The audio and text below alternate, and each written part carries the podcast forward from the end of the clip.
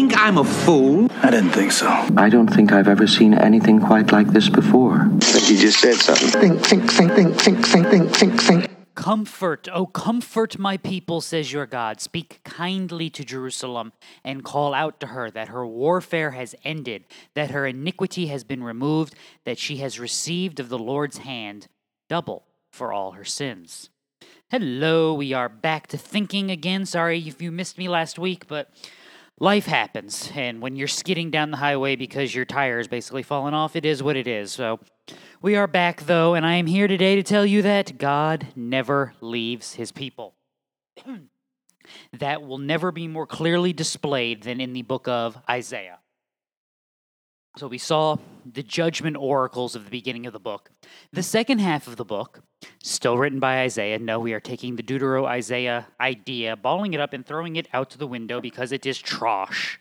It is definitely not Scottish, as Mike, Michael Myers once said. So what am I reading here in chapter 40? A voice is calling, Clear the way for the Lord in the wilderness, make smooth in the desert a highway for our God. Let every valley be lifted up, and every mountain and hill be made low. Excuse me. And let the rough ground become a plain, and the rugged terrain a broad valley. Then the glory of the Lord will be revealed, and all flesh will see it together. For the mouth of the Lord has spoken. A voice says, Call out. Then he answered, What shall I call out? All flesh is grass, and all its loveliness, loveliness is like the flower of the field. The grass withers, the flower fades. When the breath of the Lord blows upon it, surely the people are grass. The grass withers, the flower fades, but the word of our God stands forever. Believe it or not, that right there, that is comfort. This is the beginning of redemption for Israel. Judgment has been brought. Yes, nobody's going to deny that. Nobody's going to argue that. But in the midst of that judgment, God is still redeeming a people that is his people. If you fast forward to chapter 41, you're going to see the same thing encouragement from God. The afflicted and needy are seeking water, but there is none. Their tongue is parched with thirst. I, the Lord, will answer them myself. As the God of Israel, I will not forsake them. I will open rivers on the bare heights and springs in the midst of the valleys. I will make the wilderness a pool of water and the dry land fountains of water. I will put the cedar in the wilderness, the acacia, I'm sorry, the acacia and the myrtle and the olive tree. I will place the juniper in the desert, together with the box tree and the cypress, that they may see and recognize and consider and gain insight as well, that the hand of the Lord has done this, and the Holy One of Israel has created it. Notice the lessons from the prophet. Notice what's going on. God is doing this so that what? His name will be praised because the people will recognize that they are responsible to him, that he will preserve them in righteousness if they are his people, that he will accomplish all these things. 42 goes to the same thing. He calls out for the servant. Behold, my servant whom I uphold, my chosen one in whom my soul delights. I will have I, eh, I have put my spirit upon him, and he will bring forth justice to the nations.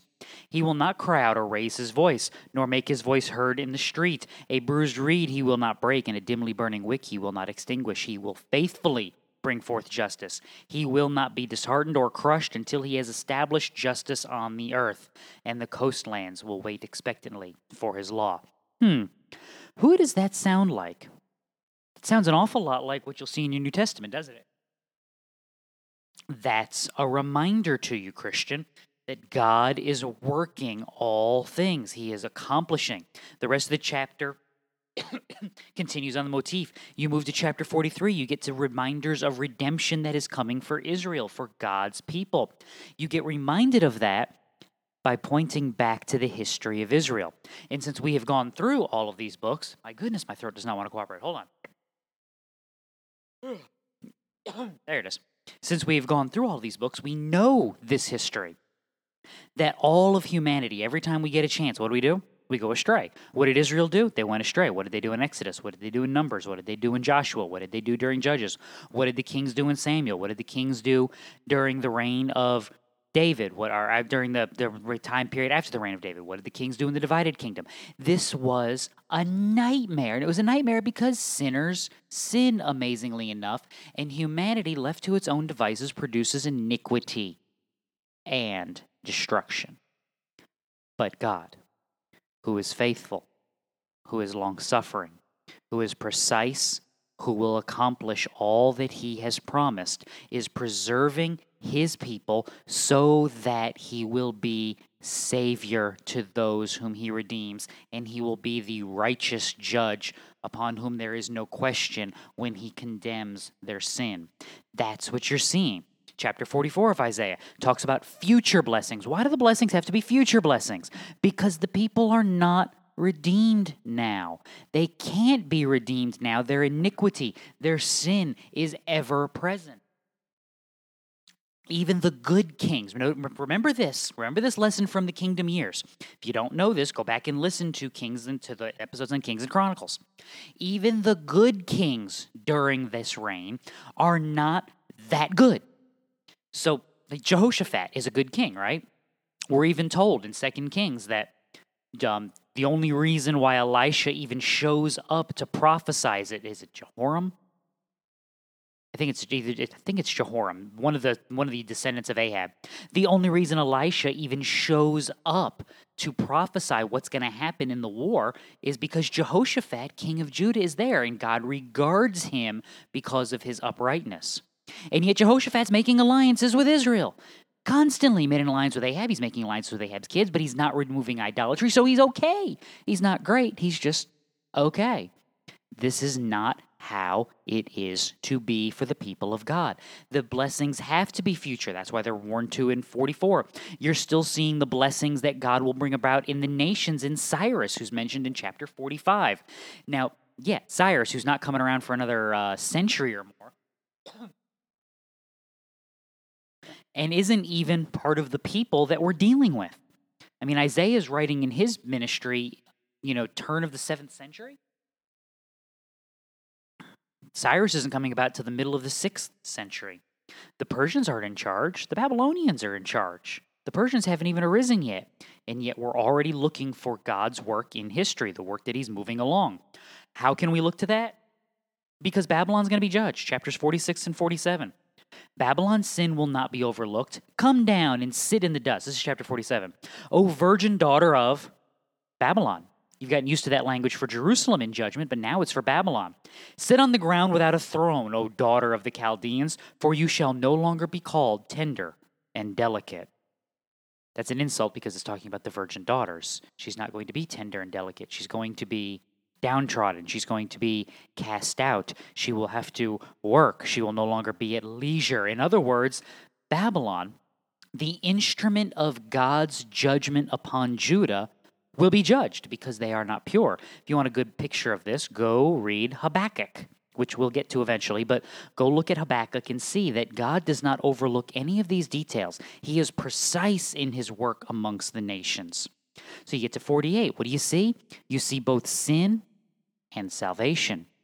Because I know that you are obstinate, your neck is an iron sinew, and your forehead bronze.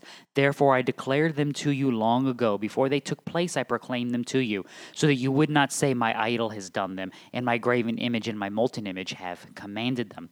We saw this in Deuteronomy. Talk about the entirety of Scripture being put together. In Deuteronomy, remember Moses, was it chapter 32, 33, I believe? Read Deuteronomy, it'll do you good. Moses is told to write a song and teach it to Israel. What's the song about? Judgment. It's a reminder that God literally tells him, when the people sin against me, they will recall this song and be reminded of my gracious good works, and they will return. This is the same thing. God has been preparing this people for these events for, at this point, centuries centuries. If Isaiah's ministry is 7th century, let's see, the Exodus is mid 15th century. We've been working on this for 800 years. And you could argue we were working on it before that with Israel in captivity, with Jacob when the nation going down into Egypt, trying to get the people of God to, amazingly enough, trust in God. Sounds like it would be easy. Sounds like it'd be something they would want to do. You would be wrong. This is not the default of humanity. This is not the default. This is why one of our foundations is God is accomplisher. Because when left to our own devices, Christian, we don't pull this off. That's why we rejoice at things like He who began a good work in you will bring it to the day of completion. I won't bring it to the day of completion, He will. Why we can celebrate with Paul that when I am weak, then I am strong. Because when I am weak, I am rested in relying upon God. When I'm strong, I'm rested in relying upon me. And I'm failures. I am failure. But when I am weak, I lean upon Christ. When I am downtrodden, I look to God. When I am incapable, I trust in the one who is and was and is to come and nothing else. Later on in the same chapter, thus says the Lord, your Redeemer, the Holy One of Israel. I am the Lord your God who teaches you to profit, who leads you in the way you should go. If only you had paid attention to my commandments, then your well-being would have been like a river, and your righteousness like the waves of the like the waves of the sea. Your descendants would have been like the sand, and your off- offspring like its grain. Their name would never be cut off or destroyed from my presence. That's a reiteration of the blessings of Moses. Choose life. Do these things so that you may live honor your father and mother so that it will, so that it will go well with you in the land. I don't know if it was on here or in the sermon, so go listen to both. It'll do you good. Um, we talked about this with the commandment.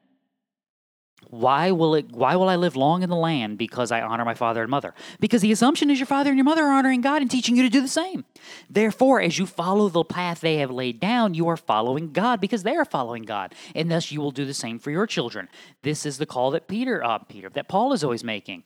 You see it in uh, Ephesians 5, you see it in uh, 1 Corinthians 11. Be imitators of me, follow after me as I follow after Christ or as I imitate Christ. Even here, I've said this before you want to understand your prophetic ministry, understand the events of Exodus. Why come back to this? Why does this sound like Deuteronomy? Because Deuteronomy is an exhortation based on what happened in Exodus. Exodus becomes that lesson. Israel, redeemed by God, wandering in sin, deserving of judgment, redeemed by God, wandering in sin, deserving of judgment, redeemed by God. What is that? Who is Isaiah talking to? An obstinate people, ever hearing, but not understanding, ever seeing, but not recognizing. This goes all the way back to his call in chapter 6. This is the work that Isaiah is called to do. It's not a happy work, but it's a necessary work because this is who God is and how he deals with his people. He proclaims his justice, his righteousness, and his mercy because those who do not listen and heed the warning, they will experience God as the faithful, long suffering judge. Those who do hear the warning will, will experience God as the faithful, long suffering Savior because he is creator, we will all deal and be responsible to him. All. The same message points us in two different directions. And you're seeing that here in Isaiah. That's why, even in the midst of the judgment of the early part of this book, you saw the hints and the seeds of redemption. And even here in the redemption part of the book, you see the constant reminder and refrain of, or else because that's the warning. That's what's going on. So you get to 49, chapters 49 and 50. You get a future redemption in 49. You get a future provision in chapter 50. Notice the recurring theme there? Future. Why? Well, because that servant from um, chapter 42, we haven't found him yet. That future salvation where the roads are made smooth and the mountains are brought down and the valleys are brought up so that the plain would be available, so that the travel would be at ease. That hasn't been done yet. There's a reason why John the Baptist talked about that. I'm the voice of one crying in the wilderness, make way for the name of the Lord. He was purposely reminding you of Isaiah because Isaiah is intentionally pointing you towards Christ, pointing you towards a future redemption because the people can't be redeemed as is. They have to be changed. There has to be a better sacrifice. There has to be a fulfillment. A fulfillment of all that God has promised, and it hasn't come yet. Therefore, there is a hope of the people of God, but there is not yet the realization for them of this final work. The prophets are pointing you to that. 51 and 52. Go to 51. Listen to me, you who pursue righteousness. Okay, that should be the faithful believers, the ones who are hoping to experience God as Savior. Look to the rock from which you were hewn, and to the quarry from which you were dug. Look to Abraham your father, and to Sarah who gave birth to you in pain.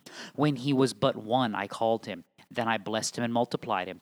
Indeed, the Lord will comfort Zion. He will comfort all her waste places, and her wilderness he will make like Eden, and her desert like the garden of the Lord. Joy and gladness will be found in her, thanksgiving and sound of a melody. Why would I look back to Abraham? Why would I look back to the foundation? Because Abraham believed God, and it was credited to him as righteousness. Abraham didn't earn, Abraham didn't work. It wasn't because of Abraham's sacrifices, it was because of Abraham's faith. The calls of the prophets are the call back to the redemption of the people. How were they redeemed? Again, what separated the faithful Israelite from the faith from the faithless Egyptian? We talked about this before. If the Israelite people on the night of the Passover had not put the blood on the doorposts, their son would be dead. If the Egyptian had put blood on his doorpost, his son would live. Why? Does the blood miraculously save? No. Putting the blood is a declaration that I'm trusting in what God has told me. I'm trusting in what God has said, who He is, how I wish to relate. Believe me, there were probably multitudes of people smearing lamb's blood on the lintels of their door that night, going, I have no idea how this saves my son, but God said that it would. Therefore, I do it. Because those are people of faith. Every single time. That's, that's what faithfulness looks like. That's why Abraham can go up the mount with Isaac, as Hebrews tells you, because he trusts that if even if he does this, that God will raise him from the dead, because this is the son of promise. So I have nothing to fear. I don't know how this is going to work, and I don't know how this furthers all the promises of God, but it must because he's commanded it.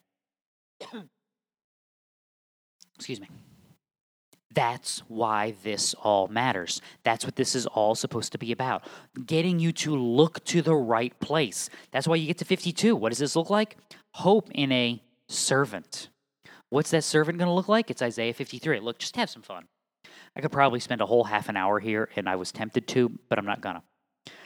Go read Isaiah 53. And if I told you, if I didn't tell you and you didn't know that that chapter was written 700 years before Christ.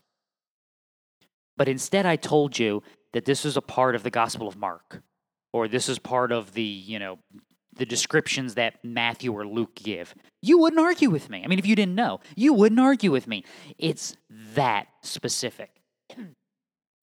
all of this redemption and all of the judgment of the book of Isaiah hinge upon the work of Christ because Christ is the one to whom all authority has been given. At Isaiah's time, it would be he is the one to whom all authority will be given. He is the king to rule, the prophet to proclaim, the one to know and explain God, who has seen him face to face, as, as Moses talks about. That's why those beginning chapters of John are so important. John 1, 2, and 3. What is Jesus talking about? That he's explaining, he's showing the Father. That's why the apostles in the upper room, when you get to John 14, are like, we well, show us the Father, and we'd love that we would love that. Jesus is like, what do you mean show you the Father? What do you think I've been doing this whole time? If you've seen me, you've seen the Father. In other words, it's a fulfillment of the promise given by Moses, the prophecy of the one to come. It is the restoration that Adam and Eve, who walked with God in the cool of the day, but have been separated by their sin from his presence, that as we stand in Christ, as we trust in his work, he calls us to himself and we are his. And because of that, and because he stands in the presence of God, as Jude puts it, we stand in the presence of God every single time. So read Isaiah 53, it'll do you good. 54, 55, celebration of God's work, and an offer in chapter 55 of rescue for the people. Oh, everyone who thirsts, come to the waters. You who have no money, come buy and eat. Come buy wine and milk without money and without cost. Why do you spend money for that? For what for? What is not bread, and your wages for what does not satisfy? Listen carefully to me and eat what is good, Delight yourself in abundance. Incline your ear and come to me. Listen that you may live, and I will make an everlasting covenant with you, according to the faithful mercies shown to David. See, David received mercy, and David received promise of a king to rule eternally. That's part of this. It's part of this. Behold, I have made him a witness to the peoples, a leader and a commander for the peoples. Behold, you will call a nation you do not know, and a nation which knows you not will run to you because of the Lord your God, even the Holy One of Israel, for he has glorified you. In other words, we're talking about Christ. We're talking about God's promised redemption in the servant. Picture this because this is this is understanding the entirety of the picture here. You ready?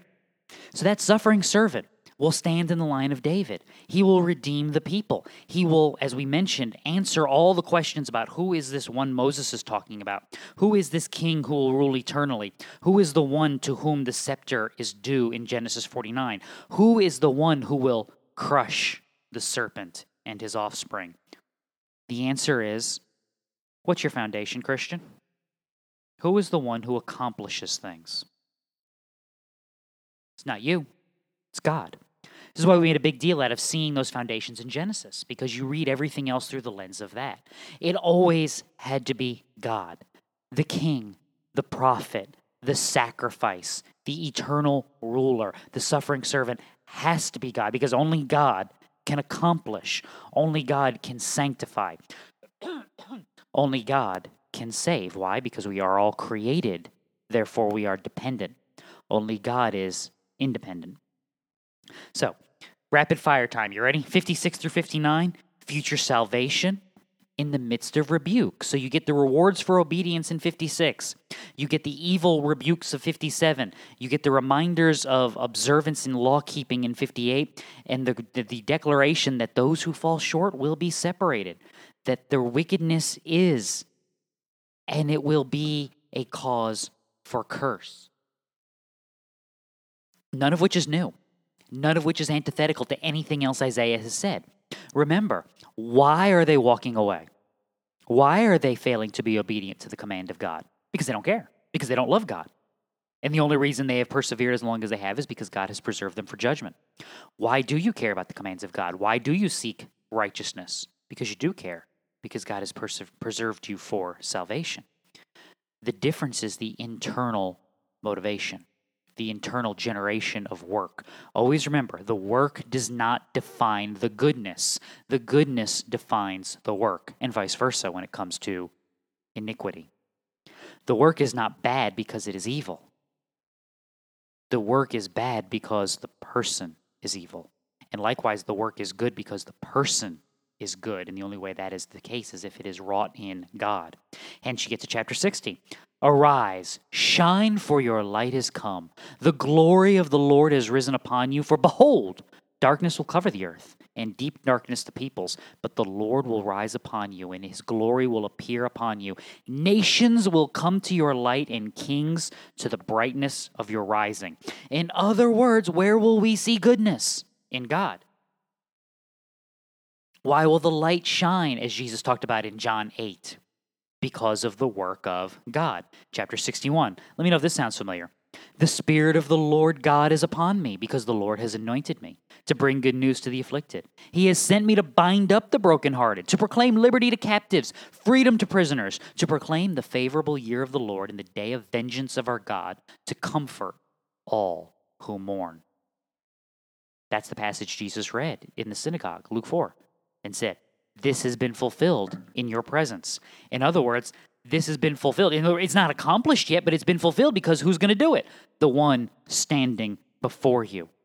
This is the longing of history. This is the work of God to get you to Christ. The failures of David, the failures of Solomon, the failures of Rehoboam, the failures of Jehoshaphat and Asa and Jehoram and Ahab, all of these men, their failures are just arrows pointing you, saying, We long for the day when this is not true, but that day is not yet come. Same with the failures of Moses and the failures of Aaron and the failures of Samson and the failures of Gideon and the failures of all of Israel are reminders that we're not there yet. and that the works and words of Elijah and Elisha, and even here in Isaiah, are meant to point you not to themselves and not to you, but to God. That's why chapter 62 new glory, new name for Zion, because it's a celebration of the work that God will do. In the end, we'll rapid fire this in the end. 63 through 66 are reminders. There's vengeance and judgment on the nations. Why? Because God is just. And in the midst of that, in 64, there's mercy and help, because that sin that we see being judged in the nations is the same sin we see in us. What separates them from us? What separates God the judge from God the Savior?